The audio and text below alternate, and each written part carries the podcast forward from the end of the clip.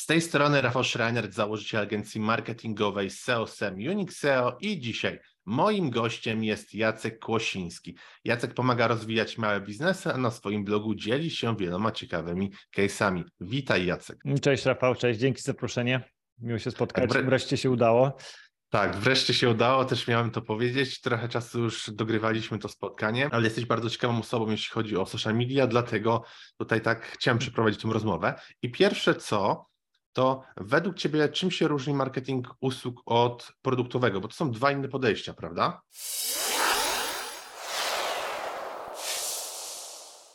Mm, tak, to są inne podejścia. Ja miałem doświadczenie w jednym i w drugim. E, to znaczy, zaczynałem od marketingu usług. E, to znaczy, pierwsza moja firma e, prowadziła usługi, po prostu była to, była to agencja brandingowo-marketingowa i tam właśnie, znaczy wcześniej jeszcze byłem freelancerem, więc też robiłem usługi, ale tak na poważny biznes to był właśnie ten usługowy, stricte agencyjny. Przez sześć ponad lat to prowadziłem.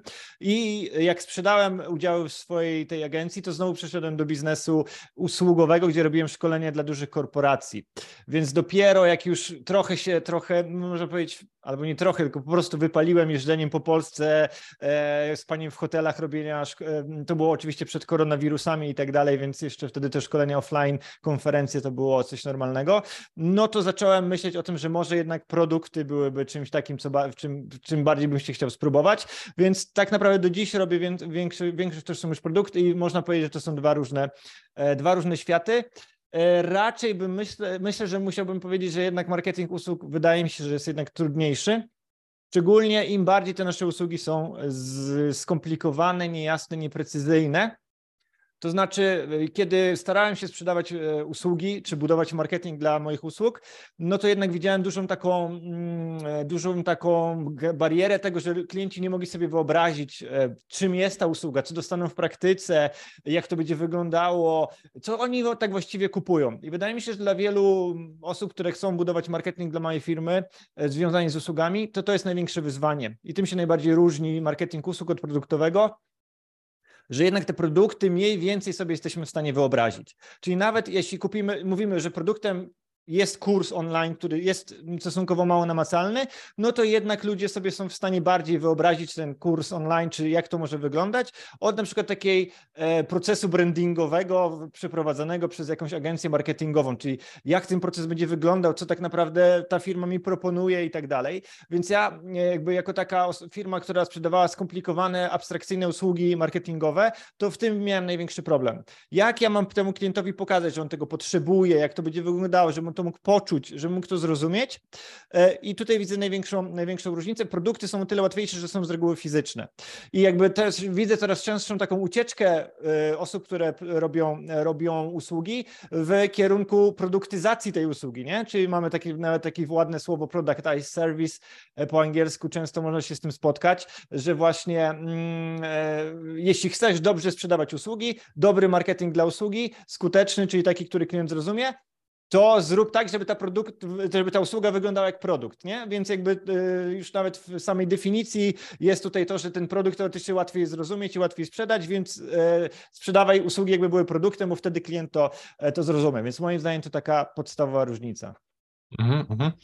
I powiedzmy sobie szczerze, tym bardziej, że sporo produktów to jest najczęściej FMCG bądź rynek, który no, nie ma produktów zbyt kosztownych, a jeśli mówimy o usługach czy wdrożeniach, tak, tak. które są naprawdę mocno rozciągnięte w czasie i też wymagają większego nakładu czy liczby osób decyzyjnych, to też to się mocno, mocno Jest, zmienia. Dokładnie. Kolejne czynniki komplikacji tutaj dochodzą w grę. Właśnie jak fajnie powiedziałeś, tak, że są w produktach jest większa szansa, że te produkty będą tanie, proste, e, że coś będzie kosztowało 10 zł, tak? A jest bardzo mhm. mała szansa, że usługa będzie kosztowała 10 zł, prawda? Z reguły mówimy o usługach. Usługa to jest coś droższego, nawet jak wiesz, może mnie to nie dotyczy, ale jak pójdziemy do fryzjera nawet, no to też płacimy tam już, wiesz, e, większe pieniądze niż te 10 zł powiedzmy za jakiś produkt FMCG, więc zdecydowanie im więcej z kolei osoba ma wydać na coś, na usługę wydać kilkadziesiąt tysięcy więcej, no to tym bardziej każdą tą złotówkę ogląda, e, stara się jakby uzasadnić jej wydatek, e, wiedzieć, że ta inwestycja się opłaca i tak dalej. Więc tutaj marketing usług moim zdaniem bardzo silnie pole, jakby e, no, powinien polegać na komunikacji, opowiadaniu, tłumaczeniu, edukowaniu, uświadamianiu, a wydaje mi się, że jednak jako usługodawcy nie do końca często dobrze to robimy. To znaczy ja teraz przeszedłem na tą stronę po wielu latach właśnie prowadzenia swoich firm, pracowania e, właśnie, że tak powiem, po stronie no właśnie takiej agencji, no to przeszedłem do pomagania małym firmom w tym, co one robią e, w marketingu i tak dalej. Mam kontakt z tysiącami właśnie małych firm, przedsiębiorców. To właśnie widzę, że problemem jest często to, że jest grafik, i chce sprzedać swoje usługi, albo jest fotograf, chce sprzedać swoje usługi i dla niego jest oczywiste, co on sprzedaje, ale dla klienta tak naprawdę to jest zupełnie tajemnicze, więc sesja fotograficzna to jest tak naprawdę dla fotografa coś no, banalnego i nie, nie widzi powodu, dla którego miałby o tym opowiadać. A często nawet klient w małych takich mm, podstawowych rzeczach nie rozumie tego, y, co dostanie, jak to będzie przebiegać, na co ma się przygotować i w efekcie, skoro klient nie rozumie, no to nie kupuje, prawda? Jest to takie powiedzenie, że confused mind won't buy, tak? Czyli im bardziej mhm. y, odbiorca, y, klient potencjalny jest zagubiony, nie rozumie, boi się, im bardziej czuje, że to jest ryzykowne albo niepewne, no to tym mniejsza szansa, że on to po prostu od nas kupi kupi, więc jakby moim zdaniem takim no, najważniejszym klockiem do przełożenia, y, zadaniem do odhaczenia, czykolwiek byśmy to nazwali, w marketingu usług jest po prostu opowiadanie, tłumaczenie, zejście do takiego poziomu, wiesz, dosłownie elevator pitch, albo jakbyśmy to dziecku pięcioletniemu wytłumaczyli, y, i wtedy nakładanie kolejnych warstw abstrakcji, a nie odwrotnie, nie? A my od razu jesteśmy tacy bardzo tym wszystkim e, tajemniczy, slangowi e, i to na pewno nie pomaga sprzedawać te usługi.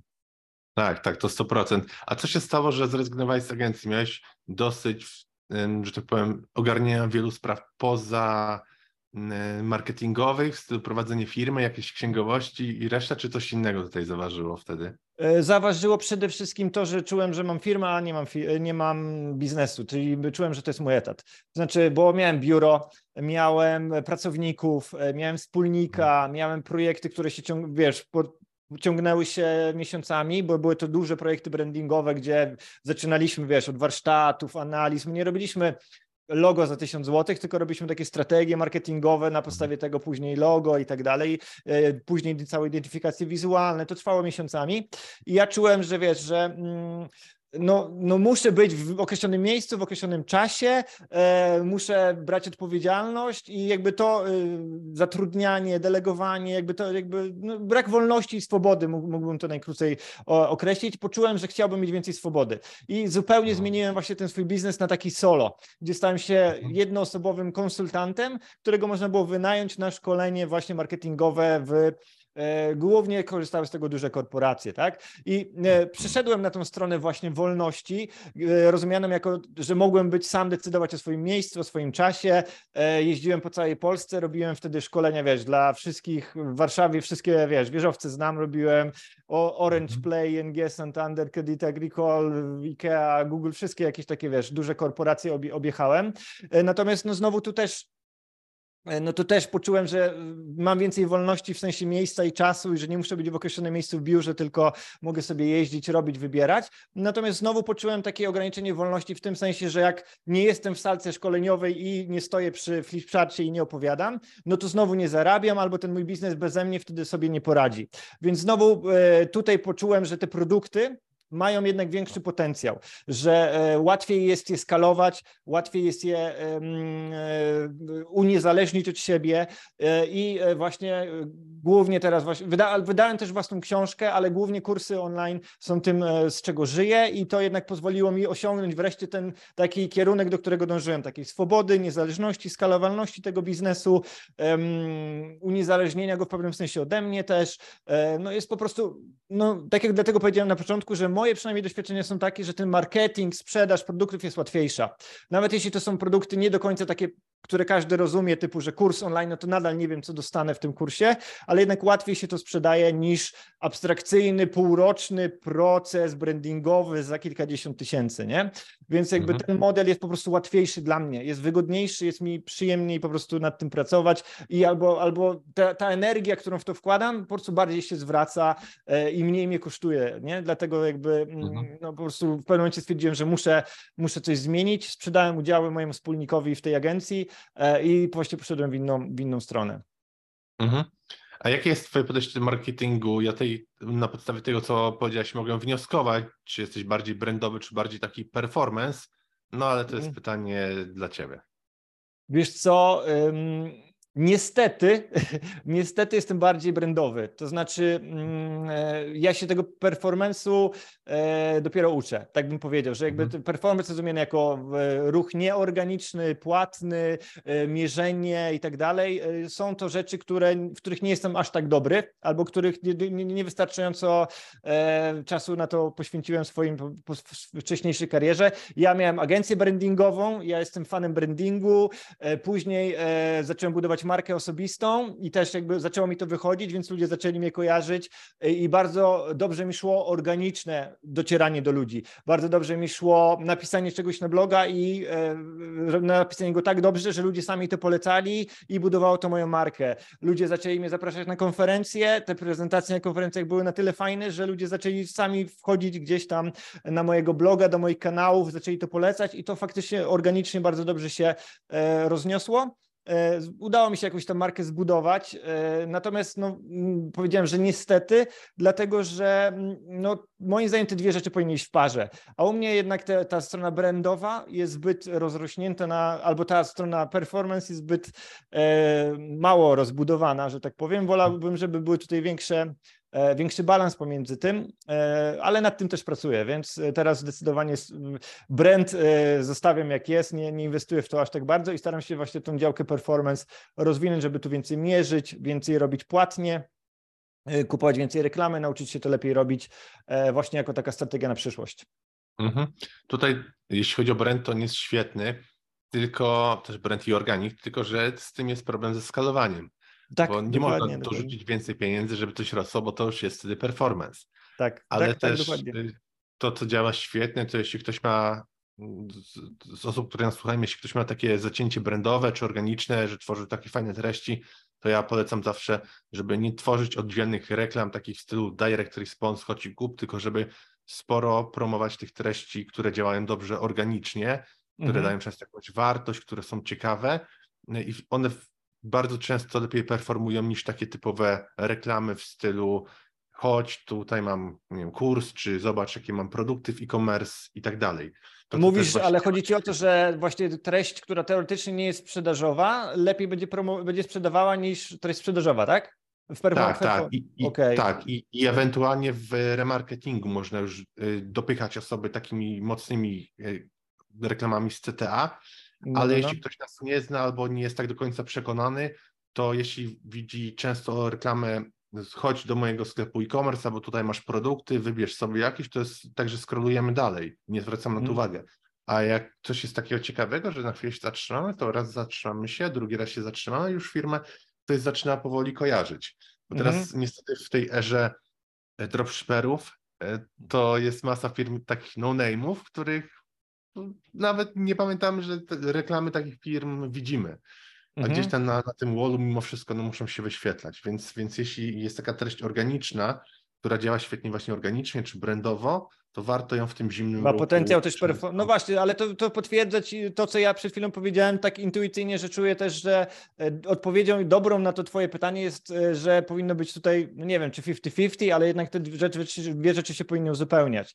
A ja byłem tak. zawsze taki, wiesz, dumny z tego wręcz, że sprzedałem, nie wiem, tam tysiące kursów, praktycznie wydałem sobie reklamę, nie wiem, tam 10 tysięcy, wiesz, jakby takie zupełnie jakieś małe, małe kwoty, e, ale mhm. generalnie no, wydaje mi się, że to był błąd i że nie ma co być z tego dumnym, tylko że jakby to był minus i, mm, wada tej strategii, że no nie, nie, nie było więcej tutaj takiego e, wspomagania tego organika, właśnie jak powiedziałeś, tym e, performancem i performance'a wspomagania organikiem typu, że wiem, co w tak. organicie zadziałało i co się podobało ludziom, więc tego typu treści będę dopalał, nie? Więc mhm. no, to, to jest, podsumowując, wniosek, do którego doszedłem jako to, co chciałbym robić, dalej rozwijać, nie? Jak najbardziej.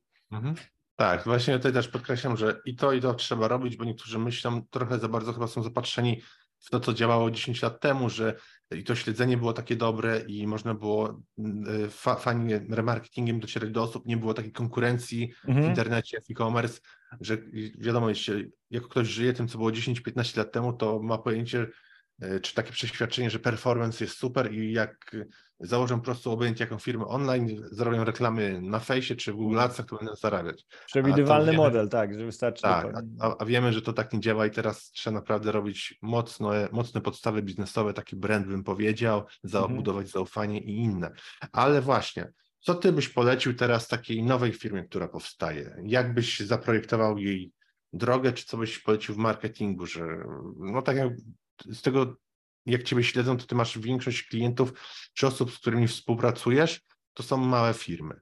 Tak, to, nie, tak. to nie są korporacje. Więc na przykład załóżmy, ktoś przychodzi do Ciebie e, i mówi, że mhm. od pewnego czasu ma na przykład firmę XYZ i prosi o jakieś wskazówki, bo sam sobie nie radzi online. Gotowy rozwinąć swój biznes z Unixeo? Przyspiesz i wrzuć wyższy bieg. Bez znaczenia, czy prowadzisz duży e-commerce, czy lokalną firmę usługową. Za pomocą Google Ads, kampanii social media, w tym Facebook, LinkedIn, TikTok, Instagram i innych, a także pozycjonując organicznie w wyszukiwarkach, Unixeo jest w stanie regularnie dowozić Tobie nowych klientów. Podejmij współpracę z najlepszym partnerem już teraz. Wejdź na unixeo.pl i wypełnij formularz. Mhm. Znaczy, no, to są dwa różne pytania w tym sensie, co bym poradził firmie, która zaczyna, a inna, która sobie nie radzi i jakby to, to zależy, bo jak już firma istnieje, to myślę, że trochę tak. można byłoby to trochę rozdzielić, ale dobra, ale załóżmy, że spróbujmy, spróbujemy to jakoś y, y, u, u, sprowadzić do jakiegoś wspólnego mianownika. To jeśli chodzi o małe firmy, to przede wszystkim ja zauważam największy problem e, w tym, że zaczynają E, za szybko się promować i za szybko chcą oczekiwać od promocji jakichś efektów, nie mając wcześniej tego mm, e, zaplecza, że tak powiem, który będzie e, temu, tej promocji sprzyjał. Tak? I ja to lubię zawsze porównywać do lania wody do dziurawego wiadra. Czyli co z tego, że zobaczycie, wiesz, kupisz reklamę przed Super Bowl i zobaczycie 10 milionów ludzi, jak to, co ty tym ludziom pokażesz, nie będzie do nich dopasowane, interesujące i tak dalej. To będzie po prostu lanie pieniędzy dziurowego wiadra, to się nam, ten ruch się nam przeleje przez to. Więc wydaje mi się, że u wielu firm, takich małych, bardzo duże efekty może wprowadzić uszczelnienie tego wiadra. I teraz co ja rozumiem na, przez uszczelnienie tego wiadra, tak? Znaczy teraz nawet ostatnio właśnie bardzo często pojawiają się te pytania i to, co tutaj słusznie zasugerowałeś, jest takim najpopularniejszym case'em, z którym ktoś do mnie przychodzi, więc ja się to postarałem ubrać w jakiś taki e, powtarzalny proces i jakby wy, wy zauważyłem takich, zauważyłem, że wystarczy, czy potrzebny, czy optymalny jest taki siedem etapów, tak? Ale przede wszystkim te etapy związane z promocją, docieraniem, sprzedażą, to są końcowe etapy. Pierwsze etapy to powinny być e, przede wszystkim, ja bym zaczął od tego, od dobrych badań, zrozumienia klienta, zdefiniowanie, kto jest po drugiej stronie, tak? Czyli wszystko zaczyna się od tego, kto. Kto to jest najważniejsze pytanie, pierwsze, podstawowe. W zależności od tego, kto jest po drugiej stronie, czego potrzebuje, to wszystko inne do tego dopasowujemy, a nie odwrotnie. A wiele małych firm powstaje na takiej zasadzie, że umiem coś, więc e, będę to sprzedawać komukolwiek, to, ktokolwiek to będzie chciał, prawda? Albo e, coś lubię, coś mi sprawia przyjemność wykonywanie tego. Na przykład lubię, lubię robić biżuterię, więc będę sprzedawać tą biżuterię, nie? Więc jakby to jest jakby, mm, mm, może się to udać, ale to jest skazywanie siebie samego czy siebie samej na wieczne szukanie ludzi, których to po prostu zainteresuje. Więc e, często, czyli ja to zawsze lubię upraszczać do takiego, do takiego prostego równania, że większość firm powstaje na zasadzie co, i później kto, czyli co mogę zrobić i kto to kupi, prawda? Więc e, e, to jest równanie, które powoduje, że no gdzieś tam jest nam ciężko później sprzedawać. Musimy cały czas szukać, kto, kto teraz kupi to, co, co myśmy stworzyli, albo co umiemy, albo co potrafimy. E, zdecydowanie lepiej jest zrobić to odwrotnie, czyli odwrócić to równanie, czyli zastanowić się najpierw, kto, kto może potrzebować naszej pomocy, gdzie możemy mieć największą siłę rażenia, gdzie te nasze umiejętności, talent i tak dalej najbardziej pomogą, zbadać dobrze tą grupę ludzi, e, postarać się ich zrozumieć, i wtedy do tego dopasować, co tym ludziom damy, żeby to, e, te nasze umiejętności jak najbardziej wykorzystać. I teraz oczywiście tutaj nie chodzi o to, żeby robić coś, czego my nie lubimy, albo coś nas nie interesuje, albo wbrew jakimś naszym talentom, byle tylko dopasować się do jakichś potrzeb jakichś ludzi. Te rzeczy można połączyć, tak? To bardziej chodzi o to, że e, jeśli na przykład mamy umiejętność projektowania graficznego albo robienia zdjęć, no to możemy różne produkty, różne usługi do tego do, do, do, dokomponować, doprojektować, w zależności właśnie od tego, kto jest po drugiej stronie i do kogo możemy to najlepiej z tym trafić. I ja zdecydowanie tutaj polecam robić badania po prostu, tak? Czyli e, nie robić tego na takiej zasadzie, że siadamy z pustą kartką papieru i myślimy sobie, Boże, kto jest teraz po drugiej stronie, czego potrzebuje, gdzie ta osoba mieszka i ile zarabia, czyli takie persony, tak? No bo papier przyjmie wszystko. E, my nie jesteśmy w stanie tutaj spotkać jakiejś ściany oporu krytyki, no bo my sobie sami to wymyślamy tak naprawdę, tylko że te nasze wyobrażenia później się bardzo rozmijają z rzeczywistością. Więc robienie nawet, wiecie, e, kiedy ja mówię badania, to ludzie od razu mają poważną minę i od razu się kurczą i myślą, że Boże Święty, teraz to będzie coś skomplikowanego, ale nawet jakaś prosta ankieta, e, się na kawę z trzema osobami potencjalnie z tej grupy docelowej, porozmawianie o ich problemach, potrzebach, to jest coś, co zdecydowanie może wiele e, później bóli, cierpienia, e, strat finansowych nam oszczędzić, no bo my nagle zaczniemy rozumieć tych ludzi, e, ludzi lepiej. Więc nie zaczynałbym E, jakiejś szerszej promocji biznesu, bez zbadania potrzeb e, ludzi, rozmów, e, ankiet, researchu, a też z drugiej strony, jak już nasz biznes działa, istnieje od jakiegoś czasu, to też bym po prostu, tylko uważamy, że on nie działa w jakimś tam sensie, nie jesteśmy zadowoleni z efektów, to też bym zrobił taki rachunek sumienia, podsumował, kto jest po drugiej stronie, czy my na pewno tych ludzi dobrze rozumiemy i czy to, do tego w drugim kroku mamy dopasowany ten nasz produkt czy usługę, tak? Czyli jak już zrobimy te badania, e, poznamy lepiej tych ludzi, mamy taką e, bazę informacji i danych, e, kto jest po drugiej stronie, no to wtedy się zastanawiamy, jak można byłoby to dopasować, to co robimy, jaki mamy pomysł, żeby to odpowiadało na te potrzeby. I czyli czasami właśnie to nie chodzi o to, żeby całkowicie wymyślać coś od zera, ale wprowadzać jakieś modyfikacje, wprowadzać e, e, funkcje do tego, co robimy do tej pory, rozbudowywać to albo okrajać, w zależności od tego, czego się dowiedzieliśmy w tym poprzednim etapie, tak? I ja jestem mega zwolennikiem tego podejścia, że marketing zaczyna się już na produkcie. Czyli jak mamy gotowy produkt i uznajemy, że to jest już gotowy produkt albo gotowa usługa, i dopiero wtedy zaczynamy marketing, to to jest za późno na marketing, nie? Że marketing, produkt jest elementem marketingu.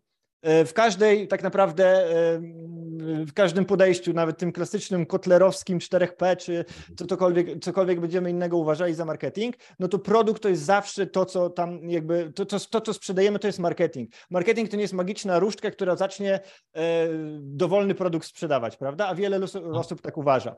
Więc ja bym zdecydowanie, jak już, jak, jak, jak chcemy uszczelniać nasze wiadro, albo robić coś od zera, ale w dobrym kierunku, najpierw badamy potrzeby i później dostosowujemy do tego produkt. I wtedy mhm. dopiero jak mamy to, tę, tę taką bazę, to zaczynamy się zastanawiać, jak o tym opowiedzieć, jak dotrzeć do kolejnych ludzi, jak przyciągnąć ich uwagę, jak wzbudzić zaufanie, jak w efekcie ich konwertować, tak? Czyli budujemy tą taką ścieżkę e, od początku, a nie od końca tak naprawdę, bo my zaczynamy pytanie, jak to sprzedać i wtedy do tego dopasowujemy wszystko inne. A wydaje mi się, że lepiej właśnie do tego podejść e, no od tej drugiej strony, czy tak jak powiedziałem, zaczynamy od człowieka, e, dopasowujemy się do niego naszym produktem, usługą, staramy się to dobrze opowiedzieć i wtedy dopiero inwestujemy, jak powiedziałeś, czas w brand, w content, w reklamy, kiedy wiemy, że to, co będziemy tam pokazywać, po prostu będzie działać albo będzie tym, czego ci ludzie chcą. I bardzo często małe firmy po prostu mówią: Mój marketing nie działa, moje reklamy nie działają, robię content na Instagramie, ale nikt się tym nie interesuje ale nie dlatego, że ten content jest zły albo że te reklamy są źle ustawione, tylko dlatego, że to, co my tam pokazujemy i proponujemy w tych reklamach, albo jak o tym opowiadamy, nie jest dopasowane do ludzi, mówimy językiem, który, który tak naprawdę nasi odbiorcy zupełnie nie rozumieją go, albo nie jest do nich mhm. dopasowany i tak dalej. I ja to też mówię z własnego doświadczenia, jako osoby, która zrobiła wcześniej e, wiele, czy wiele, no, zrobiła jakieś produkty, usługi, które e, nie, by, nie byłem zadowolony, ale właśnie za każdym razem, kiedy tak było, to dochodziłem do wniosku takiego, że ja po prostu robiłem produkt dla siebie, usługę dla siebie, którą tak. ja bym chciał, a niekoniecznie taką, który ten docelowy rynek e, potrzebował, tak? Więc zdecydowanie najkrócej mówiąc, chociaż i tak długi wywód, to tak do tego bym mhm. podszedł.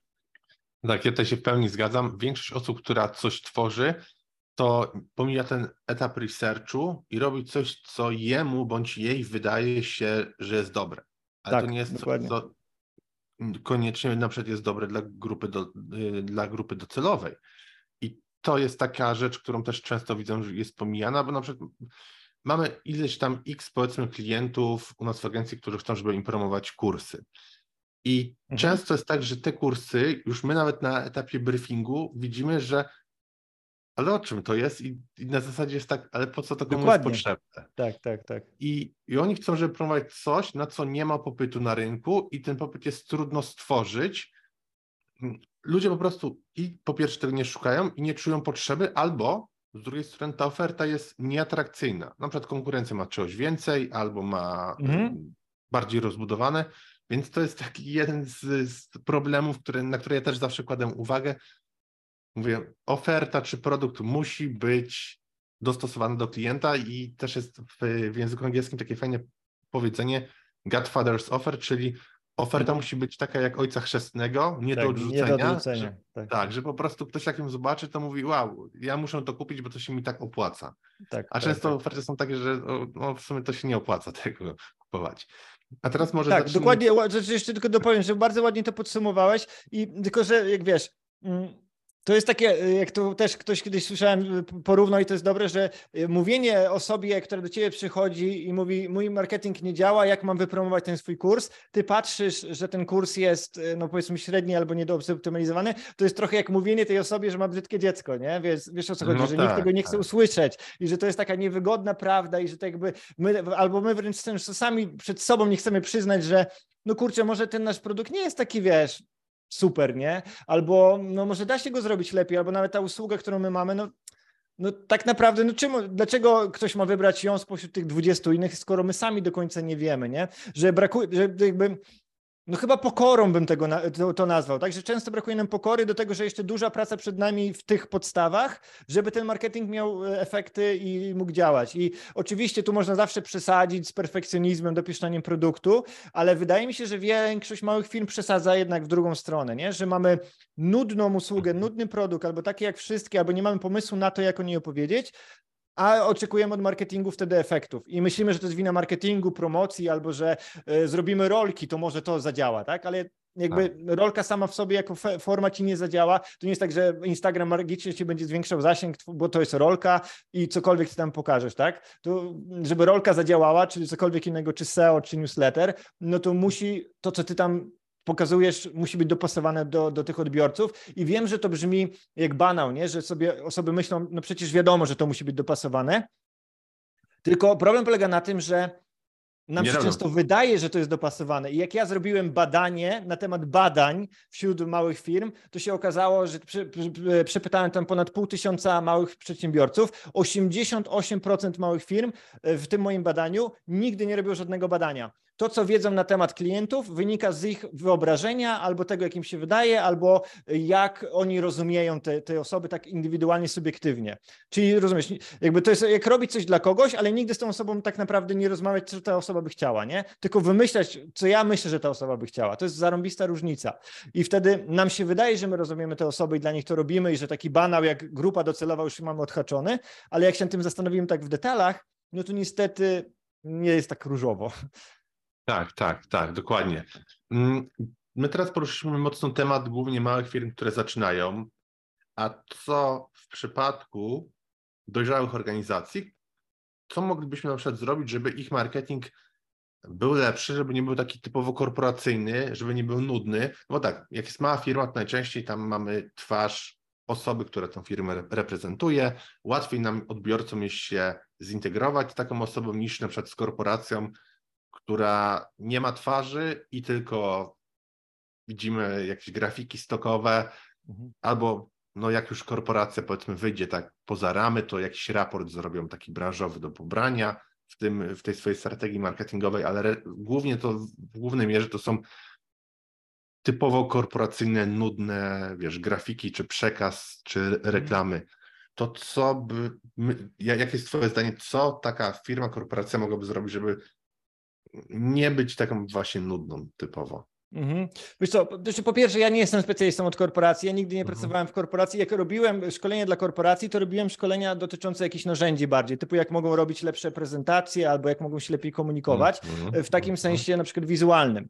Ale e, wydaje mi się, że to, co tutaj poruszasz, to jest oczywista taka odpowiedź w takim sensie, że mm, no, tego korporacjom brakuje tego, tego, tego ludzkiego czynnika, ludzkiej, e, ludzkiego pierwiastka, twarzy, autentyczności często, prawda? I oczywiście to wynika z wielu powodów. Na przykład właśnie po pierwsze, że tego nie ma jednej osoby, z którą można się utożsamiać, ale też bardzo często pracując z korporacjami właśnie już chociażby właśnie w ramach tych szkoleń, widziałem, że to wynika też z mm, no jakby obostrzeń, tak? Czyli nie mogę być bardziej wyluzowany, no bo akcjonariusze, bo to nie jest profesjonalne i spadnie nam kurs akcji, bo, bo złamiemy jakiś paragraf i nas wszyscy teraz będą oskarżać i tak dalej. Ale wydaje mi się, że mm, e, szukanie e, w ramach takich większych organizacji innych czynników, które sprawiają, że coś jest ludzkie, oprócz tego, że jest twarz, już wtedy pomaga, nie? Czyli e, za każdym razem, kiedy organizacja, na przykład korporacja na przykład podam e, prostą rzecz, która wydaje mi się, że jest bardzo ludzka i traktujemy to jako ludzką relację, że rozumiemy, co druga osoba do nas mówi i dobrze się z nią nam rozmawia. To wydaje mi się, że wiele korporacji mogłoby tutaj odrobić właśnie e, pracę domową, w prostocie tego, co chcą pokazać, y, takiej przejrzystości, jasności, czy zejścia trochę level niżej w takim e, patrzeniu z góry na tego odbiorcę, czyli y, język sam, w którym to konstruujemy, czy e, e, jak łatwo ten nasz odbiorca będzie w stanie zrozumieć ten nasz przekaz, mm, już decyduje o tym, jak bardzo on go zaakceptuje lub nie. I to jest taka rzecz ludzka, prawda? Ja to nazywam zawsze takim testem kawowym w copywritingu, tak? Czy, e, czy będąc z kimś umówionym na kawę w takiej casualowej sytuacji, nawet jeśli to jest ktoś dla nas obcy, ale jednak mimo wszystko na kawę, to czy takim językiem, takim stylem byśmy do tej osoby mówili? To większość e, takich testów e, język korporacyjny czy większych firm nie przechodzi. I okazuje się, że te komunikaty brzmią tak, jak nikt nigdy do siebie nie mówi, albo nikt nigdy siebie tak w ten sposób nie traktuje na żywo, a jest taka konwencja, która nagle zaczyna być przyjmowana, kiedy ma, mówimy o marketingu. Już nawet właśnie zastanowienie się nad tym, jak można byłoby zejść niżej i uprościć to, sprawia, że ten przekaz jest lepszy, nawet jeśli no nie, nie możemy tam dodać humoru, e, wygłupiać się, ani nie chcemy tutaj mm, budować wizerunku kogoś, kto będzie e, mówił językiem nastolatka, bo żeby to nastolatkowie zaakceptowali i tak dalej, ale nawet e, no właśnie uproszczenie tej komunikacji, czy u, u, uczłowiecznienie w takim sensie języka, stylu już, już, już bardzo pomaga. Ja y, jakiś czas temu, właśnie jak miałem tą swoją agencję, to zrobiliśmy tam taką osobną markę, która była wyspecjalizowana tylko wyłącznie w projektowaniu infografik. Mhm. Mieliśmy bardzo, to, było, to były lata, kiedy Facebook dopiero zaczynał, nie było wtedy Instagrama i, i królowały teksty, tak naprawdę blogi. I wtedy mm, zaczęły być infografiki modne jako kanał komunikacji i to bardzo się właśnie spodobało większym korporacjom. Dzięki temu udało nam się pracować z Amnesty International, z Dr. Edker, e, z jakimiś większymi e, organizacjami, które właśnie szukały jak można byłoby się lepiej komunikować z ludźmi, żeby oni to zaakceptowali, ale nie robiąc siebie, wiesz, w social media, nie robiąc sobie selfie i nie pokazując twarzy, tak? No to właśnie jakieś ikony, ilustracje, e, mówienie o jakimś trudnym temacie, na przykład w Amnesty International o jakichś problemach e, z prawami człowieka, ale za pomocą, e, za pomocą jakichś ilustracji, pokazywanie człowieka, ale w takiej jakiejś uproszczonej formie, e, prezentowanie danych nie nudno, nie tabelarycznie, ale w jakimiś kolorami, kształtami, od razu sprawiało, że ta komunikacja schodziła level niżej w sensie pozytywnym. I e, wydaje mi się, że tego typu rzeczy bym szukał, jeśli nie mogę pokazywać człowieka, ani robić tutaj takiego jakiegoś e, jednego reprezentanta, który będzie tą e, organizację mm, utożsamiał, tak? Czyli język, komunikacja, przejrzystość, upraszczanie na pewno by tu pomogły. Mhm.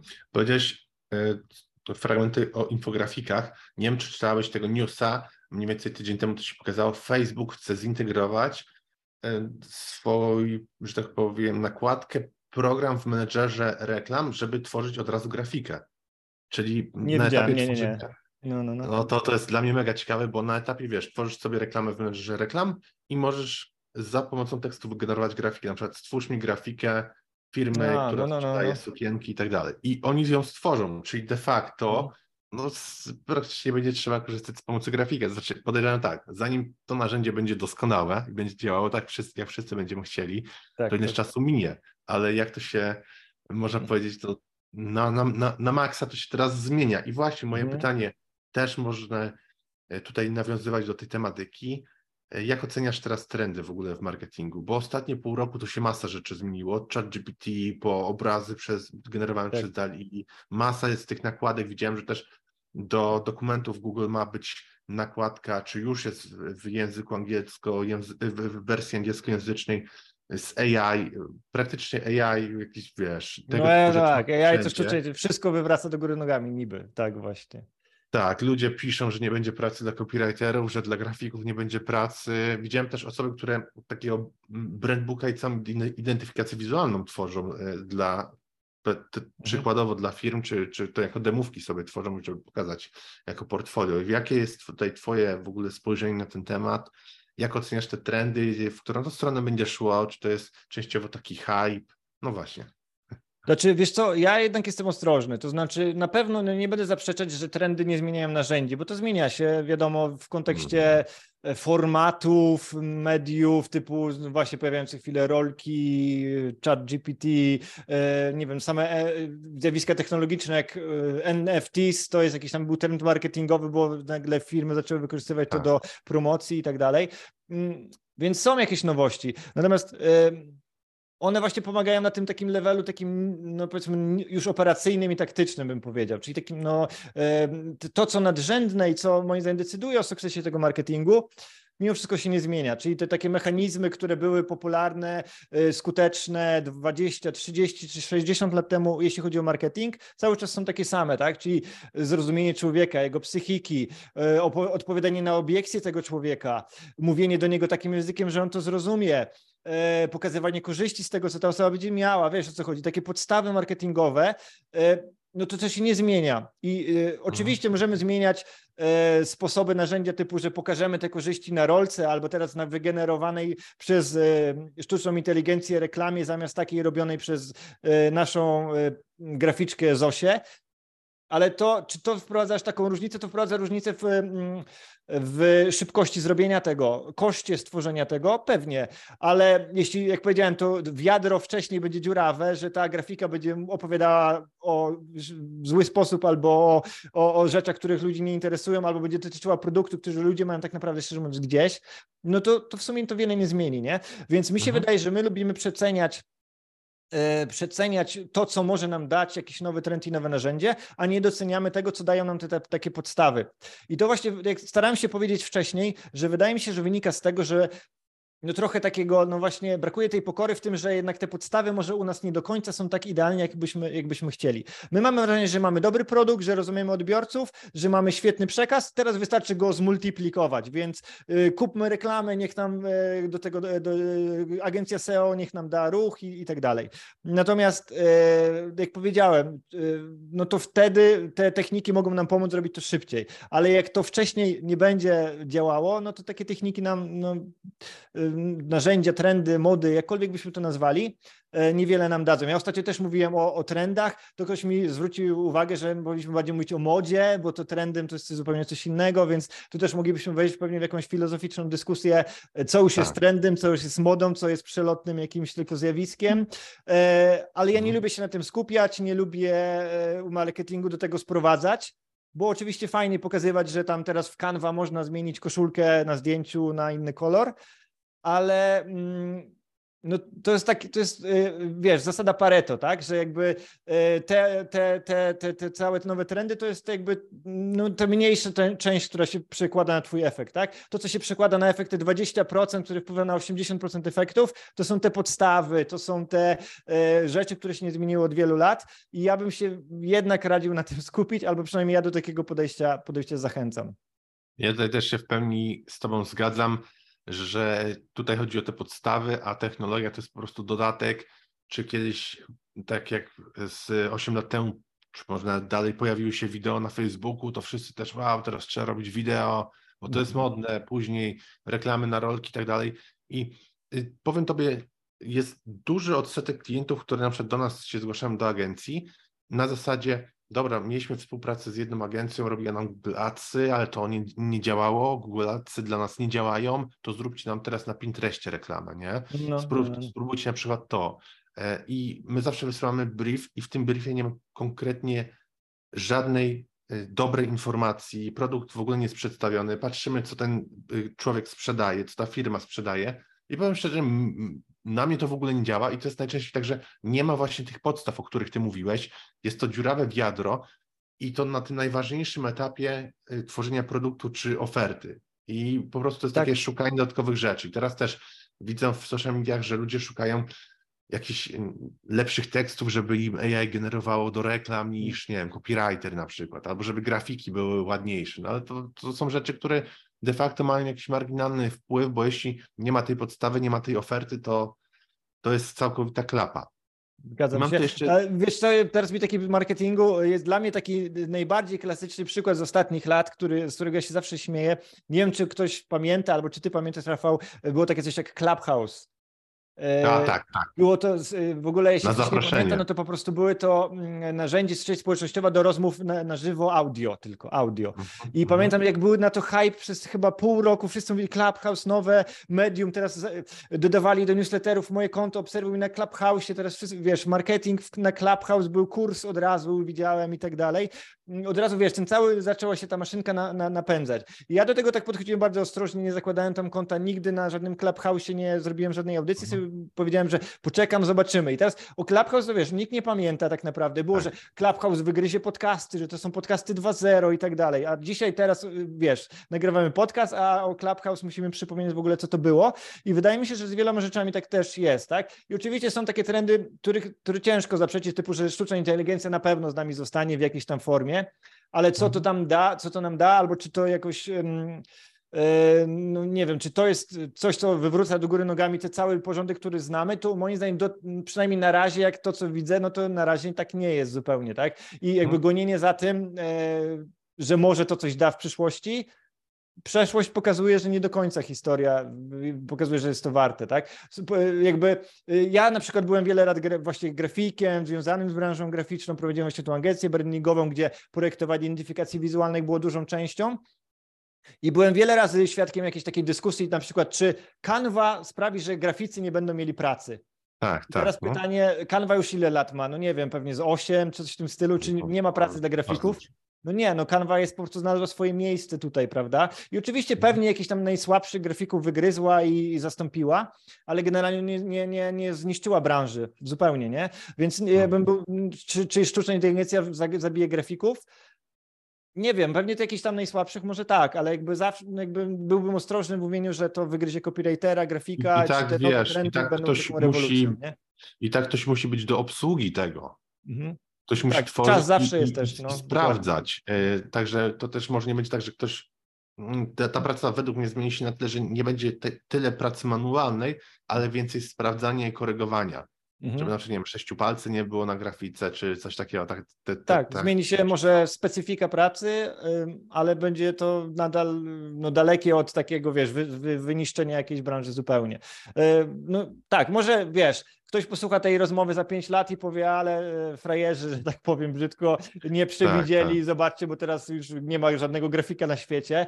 Może tak Tak. będzie, ale ja, jakby jak miał postawić na te pieniądze, to bym na to nie, nie stawiał, niestety. No bo Tak, stety, no tak. nie wiem, po prostu bym na to nie postawił. Tak, to ja też jestem tego zdania. Zawsze ktoś musi być do, do obsługi tego, żeby AI nie tworzyło pod siebie, pod komputer, tylko pod człowieka, to, to co Mhm. tworzy. I właśnie, mam jeszcze do ciebie pytanie, bo widziałem ostatnio, z miesiąc temu to chyba wypuściłeś kurs, który ma taki chwytliwy slogan marketing w 7 godzin. Mhm. E, Jakie jest tam twoje podejście i co w ogóle sugerujesz takim osobom? O czym jest ten kurs?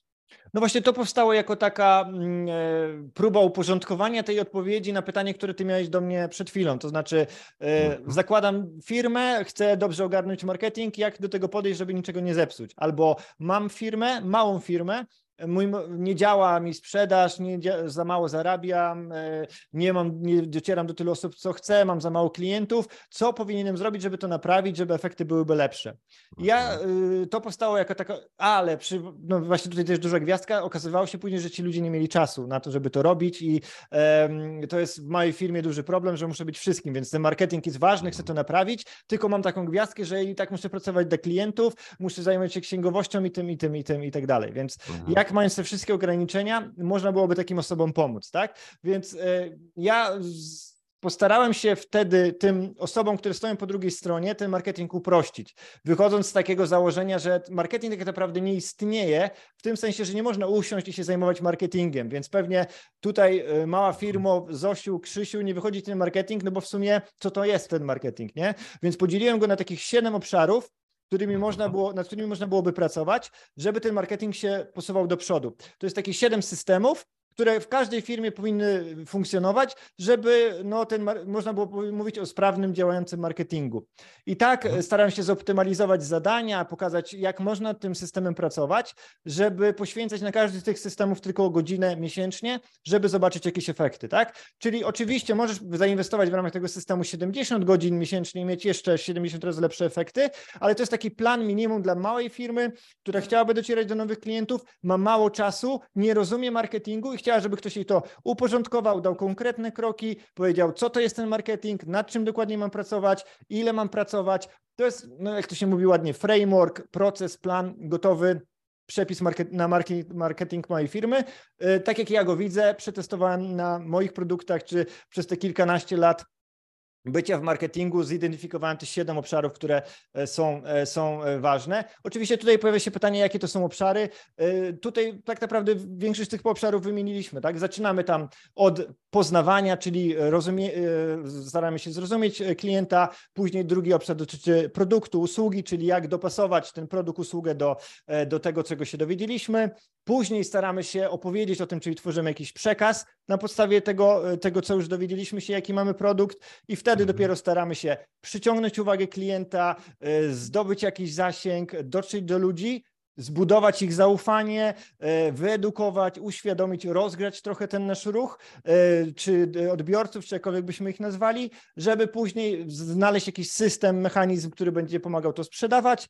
I na koniec tym ostatnim, siódmym, e, siódmym systemem jest też podejście, mindset, jak mamy myśleć o tym, motywować się, znajdować tutaj inspiracje, jak rozwijać się, szukać nowej wiedzy w ramach marketingu, żeby pozbyć się też takiego FOMO właśnie związanego z trendami pewnie i tak dalej, tak? Mhm. Czyli to jest takie siedem obszarów, które moim zdaniem wystarczą, tak? Od poznania klienta przez produkt, tworzenie przekazu, po jakąś promocję, sprzedaż i kończąc na tym takim miękkim, mentalnym, inspiracyjno-rozwojowym e, temacie, który też moim zdaniem jest ważny, e, bardzo ważny w marketingu i sam w sobie jest też często lekceważony, tak? Że wydaje nam się, że, że, że mamy taki sam marketing jak firma obok, ale właśnie wyróżnia tą firmę obok jej lepsze efekty to, że ona czy tą osobę, która tę firmę prowadzi, to, że ta osoba po prostu e, bardziej e, w to inwestuje, jest bardziej wytrwała, cierpliwa e, i tak dalej, a my chcemy efektów powiedzmy za szybko i tak dalej. Więc jak, jak to wszystko sobie poukładać, w tym systemie staram się odpowiedzieć. Mhm, mhm. Jacek, chciałbyś jeszcze coś dodać? Mm, chciałbym, myślę, że tutaj takie główne przesłania wybrzmiały, tak? Więc jakby na mhm. pewno e, ja osobiście, jeśli chodzi o marketing, czy to firmy usługowej, czy firmy produktowej, radzę takie podejście e, rozbicia tego marketingu na jakieś mniejsze elementy, tak jak powiedziałem, i z, z robienia jednej rzeczy naraz, czyli z, z robienia sobie takich sprintów, że teraz jakby zidentyfikowaliśmy, że w naszym marketingu kuleje na przykład kwestia przekazu. No to skupiamy się na przekazie, robimy sobie plan, e, e, naprawiamy, łatamy tą dziurę, łatamy tą jedną dziurę w jadrze. Jak już uznajemy, że to jest załatane, to wtedy przechodzimy do kolejnej. I e, tak dystrybuujemy ten nasz czas czas, który mamy, ograniczony przeważnie na marketing, żeby jak najwięcej tych dziur załatać, ale skupić się na jednej naraz. I to jest często właśnie też problem nas e, w małych firmach, którzy zajmują się marketingiem, że chcemy robić wszystko. Chcemy robić rolki, e, badania, dbać o produkt i tak dalej. To trzeba robić powoli, małymi krokami, właśnie na przykład godzinkę, dwie godzinki, nawet miesięcznie, ale do przodu i przez długi niestety okres, żeby zobaczyć te efekty, tak? Że cierpliwość, konsekwencja, no to są niestety w marketingu bardzo dobre cechy i oczywiście są rzeczy, które mogą to przyspieszyć, typu performance, gdzie tam wydaje nam się, że zapłacimy i będą efekty, ale jednak, tak jak powiedziałem, jeśli wcześniej nie włożymy tej pracy, tej cierpliwości, to ten performance nam też nie pomoże, czy sztuczna inteligencja, jak powiedzieliśmy, też nie pomoże, więc e, małe kroki, cierpliwość, wytrwałość, łatanie dziur, pokora, mam nadzieję, że też wybrzmiała z tego. E, Mi to też ciężko przychodzi, żeby nie było, tak? Ja też często mam, mam wrażenie, że zrobiłem coś genialnego, ale trzeba się otworzyć na feedback, otworzyć na klienta, e, nie oszukiwać siebie często, że, że, że coś jest dobre, skoro nie jest i tak dalej. To też mi ciężko przyszło, ale zauważam, jaka płynie z tego wartość, tak? Mhm. Także mam nadzieję, że te takie e, hasła, które teraz powiedziałem tutaj wybrzmiały i to moim zdaniem się składa na taki zdroworozsądkowy, bym powiedział, marketing współcześnie e, małej firmy, która chciałaby no, docierać do nowych klientów, ale też, no nie, wiadomo, nie chce się każdy z w mojej firmie zamienić w marketera, który cały dzień ustawia reklamy, tworzy oferty. E, Tak. No to na takie, na takie, że tak powiem, taką pracę i takie oczekiwania bym się e, nastawiał. Mhm. Ja bardzo dziękuję Jacek za rozmowę. Z mojej strony ja to chciałbym zachęcić osoby, które słuchały tego podcastu bądź oglądały wideo na YouTubie do udostępnienia innym znajomym, którzy interesują się również marketingiem, bo Jacek podzielił się tutaj z nami swoim wieloletnim doświadczeniem od freelancera do właściciela agencji, teraz po osobę, która tworzy produkty cyfrowe i pomaga małym firmom rozwijać swój potencjał w internecie. Także jeszcze raz Jacek, dziękuję za rozmowę i wszystkiego dobrego. Dzięki, mega było miło. E, Do usłyszenia, powodzenia. Widzimy się gdzieś e, w internecie. Dokładnie, pozdrawiam. Hej, mam nadzieję, że podobało Ci to wideo. Jeśli tak, to polajkuj i subskrybuj kanał, bo robimy takie filmy regularnie tutaj na YouTube. A jeśli masz pytania, to śmiało zadaj je w komentarzach na dole. W miarę możliwości odpowiadamy na bieżąco i powinny Tobie się wyświecić teraz inne filmy, które możesz obejrzeć i do których obejrzenia zachęcam. Także wszystkiego dobrego i dużo sukcesów. Rafał Schreiner.